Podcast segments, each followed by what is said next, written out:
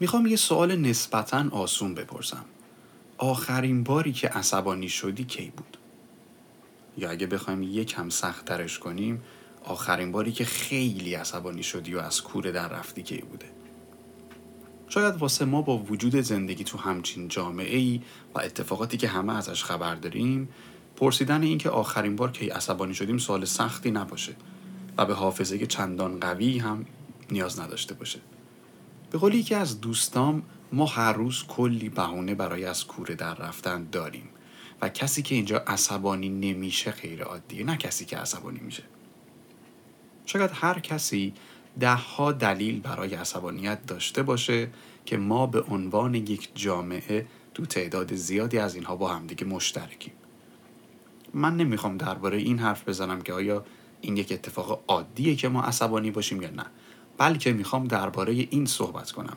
با توجه به اینکه یک انسان عصبی از عصبانیت خودش بارها و بارها در زندگیش ضربه خورده و ضرر کرده شاید تا حد زیادی علاقه داشته باشه که بتونه این انرژی افسار گسیخته رو کنترل کنه.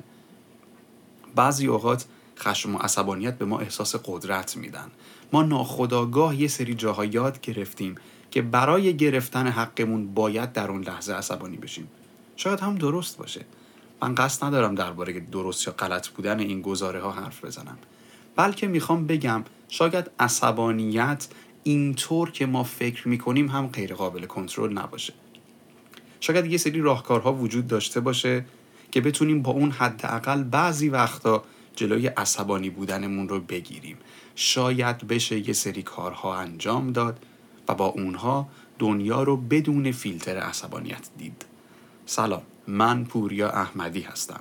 این سی و یکمین اپیزود از پادکست فارسی مسیره و ما در فصل بزرگ شدگی قرار درباره مدیریت خشم صحبت کنیم.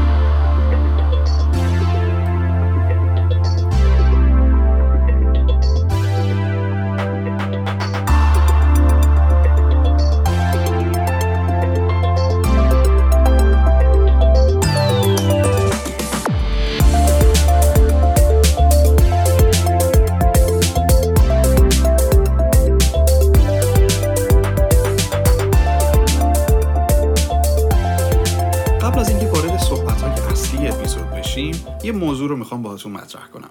البته توی شبکه های اجتماعیمون هم اینو گفتیم و ممکنه خونده باشید. این چند وقت دو سه تا پیشنهاد اسپانسرینگ برای اپیزودهای پادکست مسیر شد. توی همین روند مذاکره و برای رسیدن به توافق به این فکر کردم که چقدر خوب میشه اگه برای اپیزودهای باقی مونده این فصل به جای گرفتن اسپانسر تو هر اپیزود یه کسب و کار کوچکی رو معرفی کنیم که حتی اگه لازم باشه دوتا رو معرفی کنیم.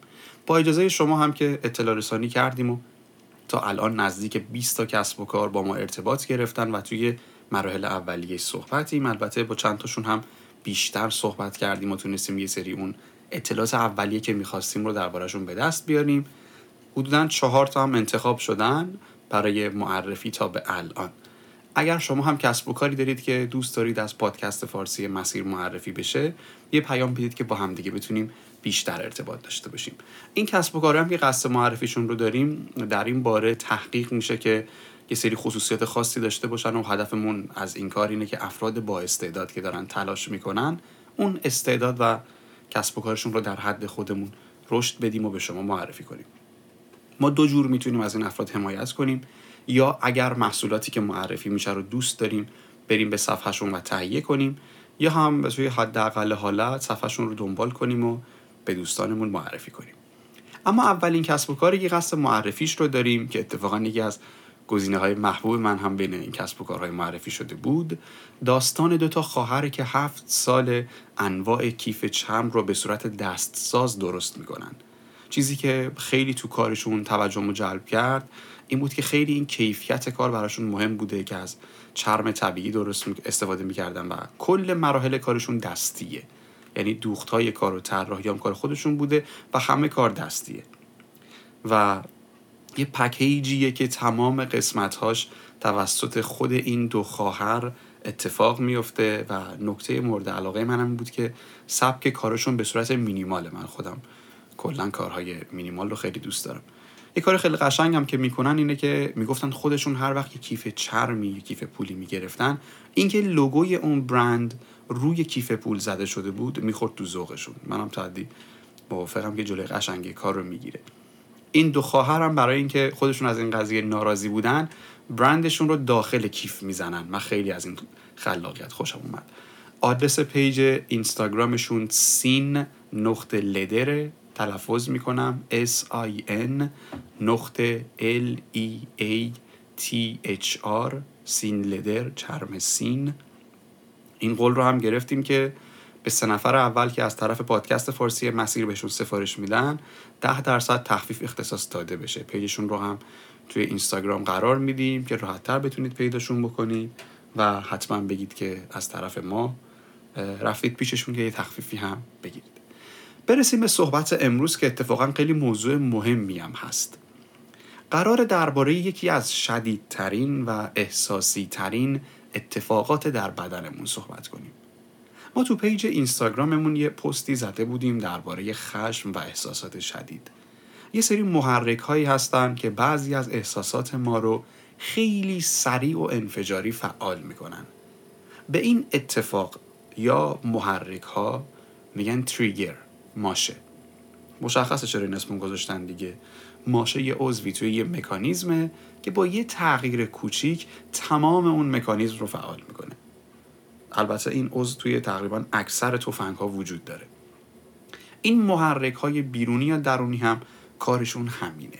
یه اتفاقی که رخ میده این محرک ها تحریک میشن و این منجر میشه به یک سری اتفاقات سریالی انفجاری که نتیجهش ابراز احساسات شدید ما میشن. به خصوص اون حسی که موضوع صحبت امروز ماست یعنی خشم. من یک کنجکاوی که دارم اینه که دوست دارم خیلی چیزها رو بنیادی بدونم. مثلا شاید خیلی از ماها از کنار این سوال ساده بگذریم که چرا خشم وجود داره اصلا. برای خیلی از ماها این مسئله کنجکاو کننده نیست که اصلا چی شده که خشم به وجود اومده. می‌دونید دیگه هر اتفاقی یا حسی که الان در دنیا وجود داره به این دلیل بوده که مجموعه ای از شرایط و اتفاقات سالهای سال قبل رخ دادن که منجر به پیدایش این احساسات شده و این رفتارها این عکس عملها و این احساسات از طریق ژنهای ما نسل به نسل منتقل شدن و با همون موندن. حتی برای خیلیاشون رسم و سنت و داستان هم درست کردیم. این بین یه سری از این اتفاقات انقدر بزرگ شدن که صحبت درباره ریشه و بنیاد و دلیلشون بسیار دشوار و حتی می‌تونه خطرناک باشه. عده دیگه از این رفتارها شناخته شدن و برای یک سری از مقاصد خاص که تو دنیای امروز ما بیشترش مقاصد مالی و قدرتی به کار گرفته شدن. خوشبختانه موضوع خشم و اتفاقات پیرامونش از مسائلی که میشه به راحتی دربارهش صحبت کرد و اون رو شناخت. نگاه بنیادی به خشم که اصلا چرا خشم به وجود اومده برمیگرده به اجداد نخستین ما. منظورم از اجداد نخستین الزاما انسانهای اولیه نیست. شاید برگرده به حتی قبل تر از اون. قبل تر از اینکه ما به عنوان نژاد انسان شناخته بشیم. این حس و مجموعه اتفاقات شیمیایی پیرامونش زمانی به وجود اومد که یک جانوری در یک شرایطی قرار گرفت و احساس کرد در خطره. رفتاری وجود داره به اسم واکنش جنگ یا گریز Fight or Flight Response.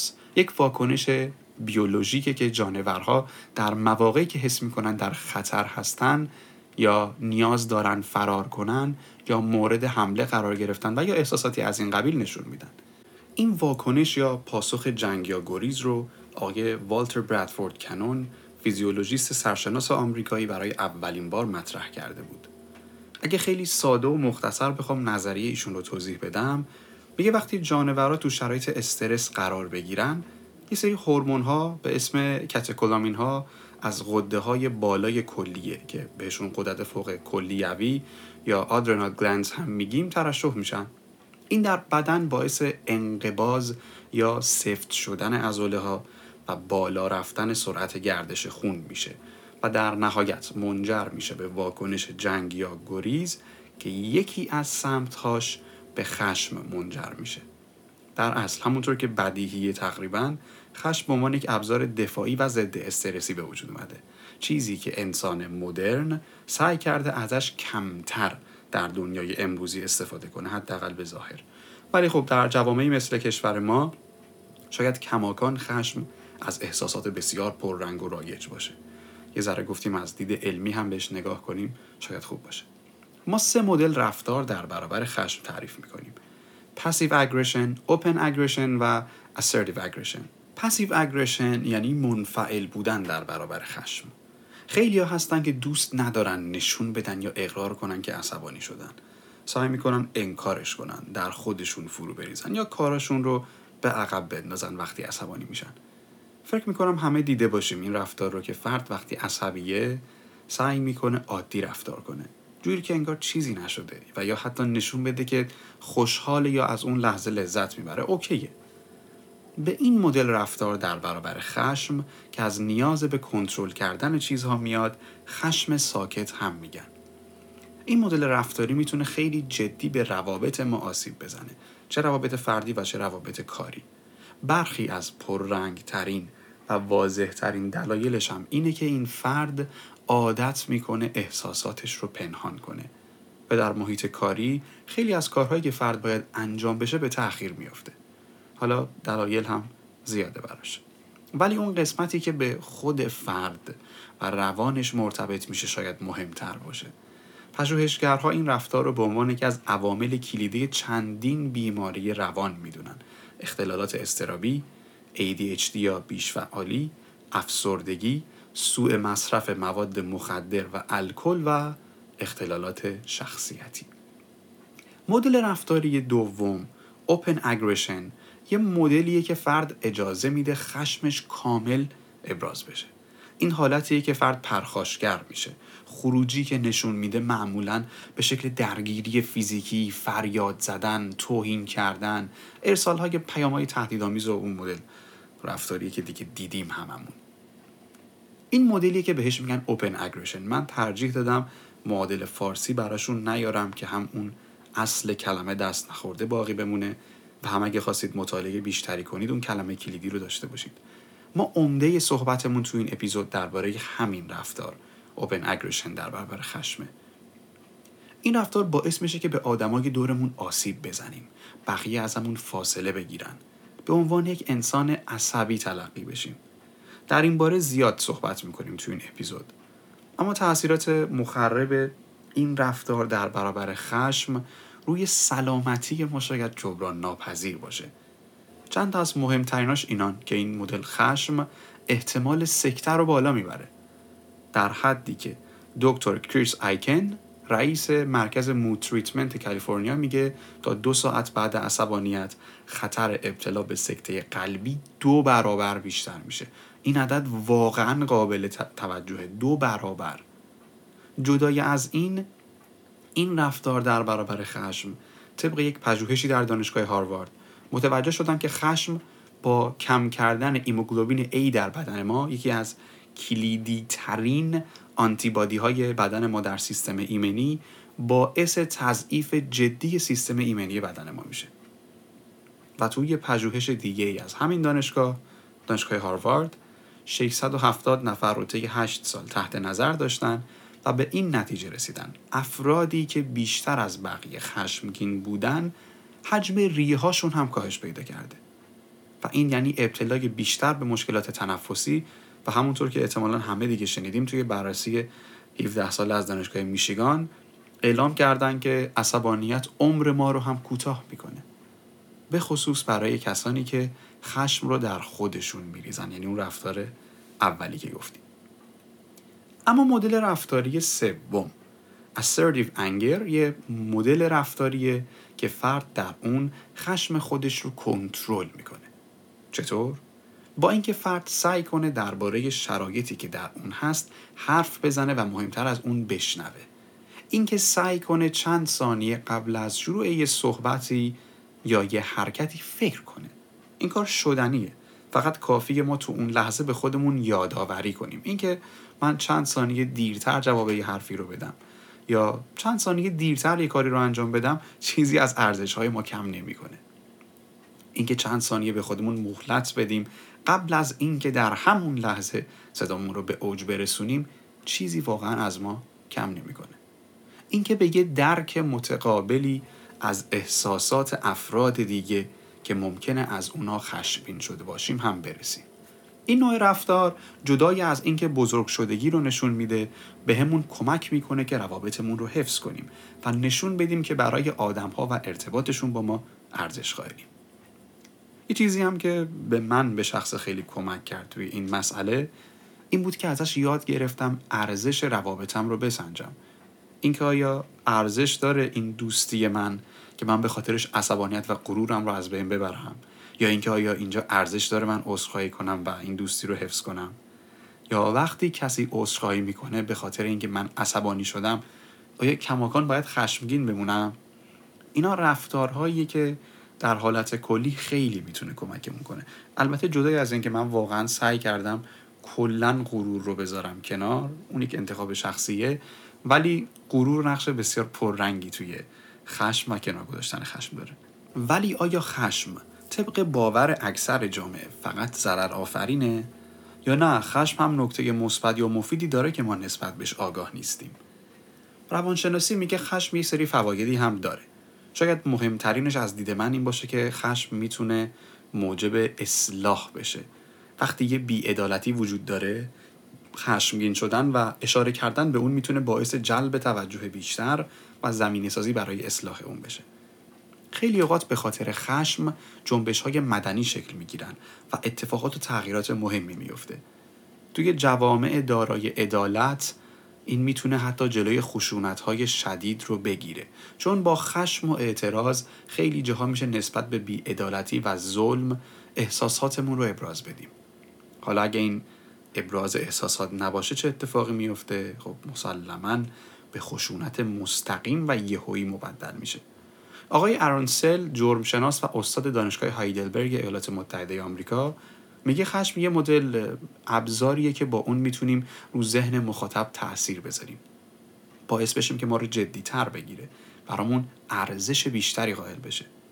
یه قسمت دیگه ای از این تاثیر روی ذهن مخاطب که آقای ارونسل بهش مایند کنترل هم میگه اینه که حالات خشم این اخمی که بین ابروهامون میندازیم گشاد شدن حفره های بینی و فشار دادن دندون ها روی همدیگه باعث میشه ما قوی تر به نظر بیاییم. همونطور که پیشتر هم گفتیم خشم به ما به ارث می‌رسه. توی ژنهای ماست و اکتسابی نیست. برای همین رفتارهاش یه مدل زبان بدن محسوب میشن که تقریبا همه انسان ها متوجه میشیم. یه فایده دیگه هم که می‌تونه داشته باشه اینه که خیلی جاها می‌تونه شما رو پیش ببره. توی یک مذاکره توی یک بحث یا شرایطی که نیاز به برنده شدنه از آدم های خشمگین امتیازات کمتری درخواست میشه. خیلی جالب بود برام. ارسطو یکی از بزرگترین فیلسوف های یونان و شاید دنیا گاهی از خشم به عنوان یک فضیلت اسم می‌بره که اگه به درستی استفاده بشه و از شخص درستی باشه قابل ستایش و درسته. البته درباره کنترل انرژی خشم هم زیاد صحبت کرده که شاید اینجا جاش نباشه.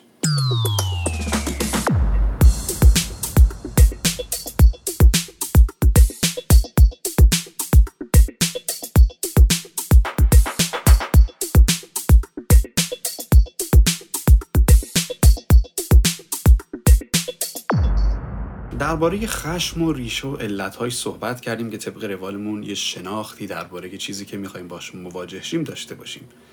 اولش می‌خواستم این اپیزود رو مثل تبلیغ های زرد شروع کنم و بگم آیا از عصبانی بودنتان رنج می‌برید و چون همیشه خودم پاسخم به این مدل تبلیغ اینطور بوده که نه پس لذت می‌بریم ترجیح دادم عادی شروع کنم و از شناخت این انرژی بریم جلو.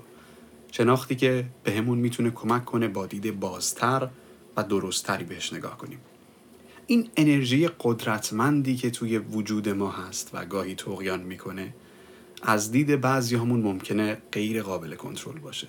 ولی واقعا اینطوره. جواب این سوال رو می‌ذارم برای آخر اپیزود. ولی چیزی که می‌دونیم اینه که خشم شاید از بین نره. شاید صفر نشه. ولی قسمتیش قابل کنترله. شاید قسمت بزرگش حتی. اگر از جمله افرادی باشیم که چندین سال از زندگیمون رو خشمگین بودیم و لقب عصبانی رو همراه خودمون داشتیم احتمالا این رو می‌دونیم که خشم روی تمام جوانب زندگیمون اعم از روابط کاری، روابط فردی، مسائل شخصی و هر چیز دیگری تاثیر می‌ذاره. حتی بعضی از اونها رو کامل کنترل می‌کنه. یه جمله هم احتمالا به گوشتون باید آشنا باشه که بعضیا میگن وقتی عصبانی میشم انگار یه آدم دیگه جای منو می‌گیره یه نفر دیگه میشم. این باعث میشه یک سری اتفاقات ناخوشایندی بیفته. مثلا خیلی از اطرافیان آدم های خشمگین رفتارشون رو با این افراد تغییر میدن یا حتی میزان صمیمیتشون رو کاهش میدن. تغییر رفتارهایی که فرد کاملا متوجهشون میشه و این کار رو انجام میدن که کمتر آسیب ببینن. چیزی هم که خیلی اتفاق میفته اینه که دوروبری ها بیشتر رعایت این افراد رو می‌کنن تا دوستشون داشته باشن. به همین دلایل و دلایل بسیار زیاد دیگه خیلی از افرادی که درگیر این مسئله هستن دوست دارن این رفتار رو تغییر بدن یا حداقل مدیریتش کنن. برای اینکه بتونیم این کار رو انجام بدیم یه سری قدم ها وجود داره. یکی از تأثیر گذارترین هاش تغییر دیدگاه و ذهنیته. چطور؟ اینکه انکار کردن این قضیه که ما عصبی هستیم یا توجیه کردن دربارش رو کنار بذاریم. ما وقتی می‌تونیم یه چیزی رو در خودمون عوض کنیم که بپذیریم وجود داره. خیلی از آدم های عصبی این قضیه رو انکار می‌کنن که نه من عصبی نیستم. من خیلی کم عصبی میشم. این مقدار کم برای همه عادیه. عده بیشتری ولی توجیه می‌کنن. دلایلی هم که میگن زیاده. البته بیشتر این دلایل خود شخص رو قانع می‌کنن و سعی در پوشوندن یه سری ضعف ها دارن. ما اگه بخوایم رفتاری رو تغییر بدیم اول باید شرایط رو منصفانه ببینیم. دلایلی مثل آیندهمون مبهم اوضاع کاریم فشرده است یا درگیری های احساسی دارم اینا تقریبا برای هممون به شکلی وجود دارن. پس اگه کسی در برابر این رفتارها عصبی میشه و کسی نه این دلیل بیشتر درونیه تا بیرونی. یکی از اساسی ترین تغییرات شیمیایی که بعد از عصبانیت توی بدن به وجود میاد آدرنالینه می‌دونیم دیگه این رو. آدرنالین یا با اسم علمی ترش بخوایم بگیم اپینفرین وقتی ترشح میشه باعث میشه مجراهای هوا در بدن ما یهو گشادتر بشن. این به معنی دریافت اکسیژن بالاتر افزایش ضربان قلب افزایش آگاهی و قدرته. شاید این نکته به ذهنتون اومده که ما این حالات رو توی حسهای دیگه هم تجربه می‌کنیم. بله ما در زمان لذت یا هیجان بالا هم همین احساسات رو داریم. یکی از چیزهایی که می‌تونه عصبانیت رو خطرناک کنه همینه تجربه کردن این حالات بعد از مدتی می‌تونه توی بدن ما ایجاد لذت و سرخوشی کنه. بعضی از افراد اعتیاد دارن به عصبانی شدن. بدنشون متمایل به اینکه خشمگین بشن. این توجیه کردن و دلایل عصبانیت خیلی اوقات برای این وجود داره که فرد از نظر روانی خیلی بدش هم نمیاد که گاهی از کوره در بره. خودش شاید بخواد بررسی کنه ببینه نتونه دلایل قابل توجیهی بیاره ولی بدنش این رو میطلبه. پس فرد باید اول از نظر روانی با خودش در برابر توجیهات و انگار خودش کنار بیاد و بدونه عصبی نشدن و یا کمتر عصبی شدن به معنی کمتر شدن این پمپاژ آدرنالینه. قسمت دومی که به روان ما مربوطه کنار اومدن با ego ی ماست که پیشتر هم گفتیم. ego رو از اپیزود آتنای فصل دوم یادتونه؟ یک قسمتی از ضمیر ناخودآگاه ما یا درستتر بگیم sub ماست که هویت، منیت، گرور و سایر مواد تشکیل دهنده قابل افتخار ما در اونه. ایگو اون قسمتیه که همیشه دوست داره نشون بده ما برحقیم ما برتریم. دوست نداره بپذیره که ما هم گاهی اشتباه می‌کنیم. همش حرف باید حرف ما باشه. توی خشم این ایگوه میاد و جلوی برطرف شدن رو می‌گیره. می‌خواد اعلام کنه که ما حق داریم عصبی بشیم. گاهی خشم رو به عنوان یک پدیده مفید و لازم برای ما معرفی می‌کنه. مثل پدری که فرزندش رو می‌زنه. یا معلمی که دانش آموزش رو تنبیه فیزیکی می‌کنه. اینا مربوط به ego میشه. کاری که باید انجام داد برای اینکه بتونیم بر مقاومت ego پیروز بشیم چیه؟ کمی بیشتر متواضع شدن. ما اگر رفتارهای متواضعانه رو در خودمون تقویت کنیم ایگو کوچکتر و کوچکتر میشه. این به همون کمک می‌کنه که از نظر روانی مدیریت خشم راحت تری داشته باشیم. آقای رونالد پاتر افرون روان درمانگر و یکی از افراد سرشناس در حوزه مدیریت خشم در سطح بین المللی یک کتابی داره به اسم Angry All the Time An Emergency Guide to Anger Control. که توی این کتابش یه سری راهکارها و روشها میگه که بعضیاشون واقعا جالبن. مثلا یه راهکاری داده چون برای بعضیامون تغییر دادن و حذف یه رفتاری در یک مرحله سخته برامون راحت تره که جایگزینش کنیم با یه رفتار دیگه. راهکار ایشون اینه که یک لیست جایگزین تهیه کنید.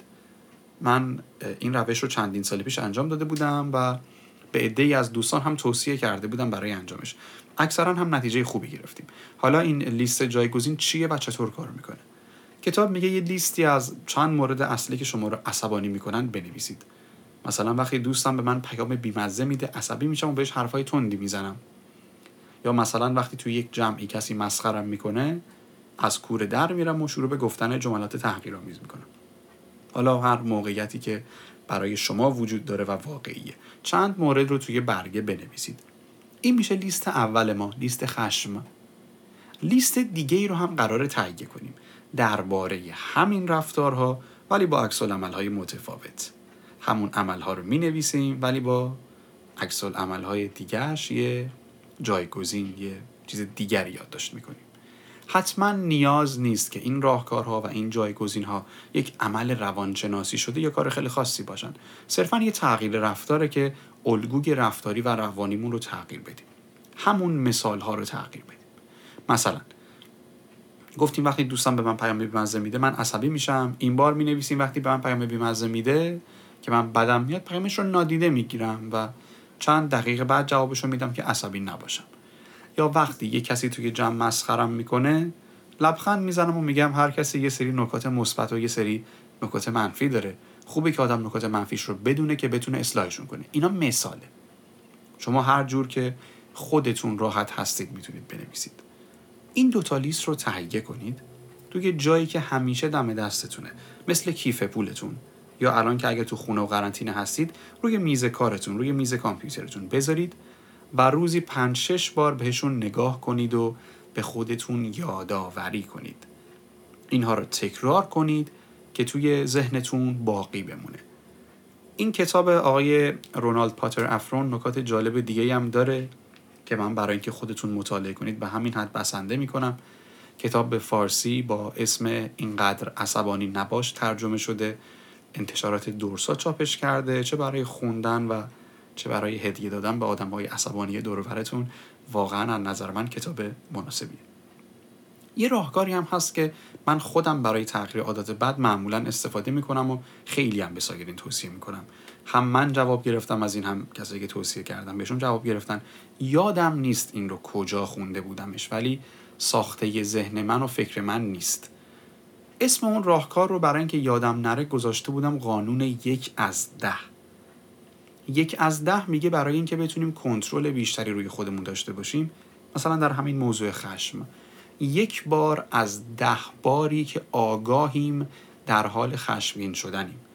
یا خشمگین شدیم و آگاهیم که نباید خشمگین باشیم جلوش رو بگیریم. و تعداد دفعات اتفاق افتادنش رو کم کنیم. یک بار از ده بار. آگاهی در لحظه اتفاق افتادن و آگاهانه به عقب انداختن یک اتفاق نامطلوب جدای از اینکه به ما قدرت و اعتماد به نفس میده یک قدم مهمیه در کنار گذاشتن و جایگزین کردن.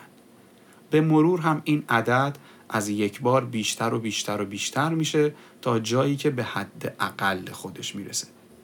این رو هم مد نظر داشته باشیم که برای به نتیجه رسیدن هر کدوم از این راهکارها حتما باید در یک بازه از زندگیمون این کارها رو به عنوان روزمره و یه عادت و روتین داشته باشیم. یه پدیده مکمل هم که واقعا تأثیر گذاره در تغییر خشم اینه که اطرافیان رو نسبت به این تصمیم آگاه کنیم. خجالت نکشیم و بگیم تصمیم داریم که خشم رو کنار بذاریم و ازشون بخوایم با ما همکاری کنن. بیشتر اطرافیان حتما استقبال می‌کنن. چون عوامل محیطی بسیار مهمه و بعضا فرد در یک محیط عصبی زندگی می‌کنه و الزاما یک انسان عصبی نیست خیلی می‌تونه خوب باشه اگه بخوایم محیطمون رو هم تغییر بدیم. تا اینجا راهکارهای تغییر و حذف رو داشته باشیم. یه سری دیدگاه رو می‌خوام با هم بررسی کنیم. من هیچ وقت سعی نکردم که توی این پادکست دیدگاه خودم رو بخوام بهتر نشون بدم یا تلاش کنم کسی مثل من فکر کنه. و مطابق اون دیدگاه ها تصمیم بگیره. همیشه سعی کردم دو طرف یک قضیه رو نگاه کنم که تصمیم به عده خود فرد باشه. ما صحبتهایی رو درباره خشم توی این اپیزود با هم داشتیم. برای تغییر دادن هر رفتار یا هر اتفاقی در زندگیمون تصمیم گیرنده نهایی خودمون خواهیم بود. من یه حرفی رو بارها و بارها تکرار کردم. اونم اینه که از دید من چیزی به اسم خوب و بد وجود نداره. همش تفاوته. من به عنوان یک فرد خشمگین بودن رو دوست ندارم و سعی می‌کنم در تغییر دادنش. آگاهی بخشیدن یعنی اینکه دو طرف قضیه رو ببینیم بعد قضاوت کنیم و تصمیم بگیریم. برای اینکه بدونیم به چه سمتی بریم چون بعضا افراد مسیری رو شروع نمی‌کنن چون میگن مطمئن نیستیم تهش کجاست. بهتر از خودمون یه الگوی ذهنی درست کنیم. یعنی اون رفتارهایی رو که دوست داریم در ما وجود داشته باشن در اون الگوی ذهنی قرار بدیم و بعد ببینیم که برای رسیدن به این شخصیت چه کارها و چه تکنیکایی رو باید انجام بدیم. یه مدل مهندسی محکوسه. از آخر و اول اومدن. اون چیزی که دوست داریم بشیم رو بنویسیم تصور کنیم بعد راه رسیدن بهش رو از آخر و اول طراحی کنیم. خوبی ساختن الگوی ذهنی اینه که ما خودمون رو می‌بینیم. تغییراتی که می‌خوایم ایجاد کنیم به این دلیل که به خودمون شناخت کامل داریم منطقی و معقول تره انتظاراتمون درستتر ست میشه. برای هر تغییری هم که توی ذهنتون یا روی کاغذ برنامه ریزی می‌کنید یه بازه حد اقل سه تا شش ماه رو در نظر بگیرید. حد اقل من گفتم سه تا شش ماه معمولا میگم شش ماه گفتم ولی شاید بعضی اتفاقات زودتر بیفته. کسی که ده سال یه رفتاری رو داشته تو دو سه ماه نمی‌تونه کنارش بذاره این منطقی باید باشه. برای خودتون هم حتما حق خطا قائل بشید. اگه چند بار اون رفتار رو مجددا تکرار کردید فکر نکنید که دیگه برگشتید و همه چی تموم شده و ولش کنید. هر چیزی در مسیر رشدش یه جاهایی توقف و بازگشت نیاز داره. اینا کاملا عادیه. و اما یه جنبندی بکنیم صحبت های امروز رو. خشم به عنوان یه رفتار بسیار قدیمی از پیشینیان ما به همون به رسیده. سه مدل رفتار در برابر خشم داریم که تو یکیشون درون ریزی داره و آسیبزاست. دومیش کاملا برون ریزی انفجاریه و اون هم به روان و جسم آسیب می‌زنه و سومین رفتار حل کردن و کنترل کردنشه. کنار گذاشتن خشم دو بعد داره بعد روانی و فیزیکی که شامل موارد زیادی مثل احساس قدرت کردن از بعد روان و ترشح آدرنالین و دوپامین از بعد فیزیکیه که مهمترین گام برای تغییرش تغییر ذهنیت و دیدگاهه. فردی که خشمگینه مسلما در برابر تغییر مقاومت می‌کنه و قوی ترین مقاومتش هم توجیه بیرونی و درونی و انکارشه. بعد از اون غرور و منیت فرد جلوی تغییر رو می‌گیره همون ایگو که در صحبت کردیم. چند تا راهکار مهم هم برای حل این قضیه می‌تونه لیست جایگزین و تغییر دیدگاه و قانون یک از ده باشه و همکاری اطرافیان و تا حدی کنترل شرایط هم که بسیار حائز اهمیت. یه بار دیگه من این توضیح کسب و کارها رو بگم که اول اپیزود گفتیم. این فصل قرار 15 اپیزود باشه و ما توی این نه اپیزود باقی مونده با احتساب همین تصمیم گرفتیم به جای اسپانسر گرفتنی که حالا پیشنهاد شده بود یه سری کسب و کارها رو معرفی کنیم. یه لیست حدودا 20 20 خورده ای هم داریم. تا الان چهار کسب و کار قطعی شدن و پنج کسب و کار دیگه مونده.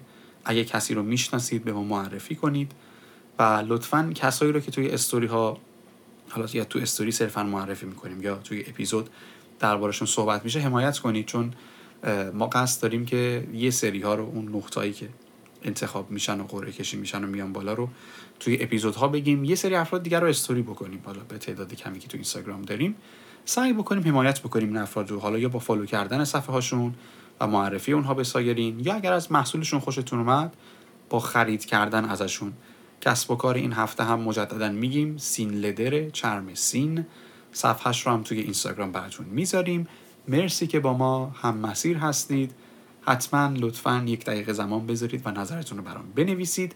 تا اپیزود بعدی مسیر همینجا بدرود.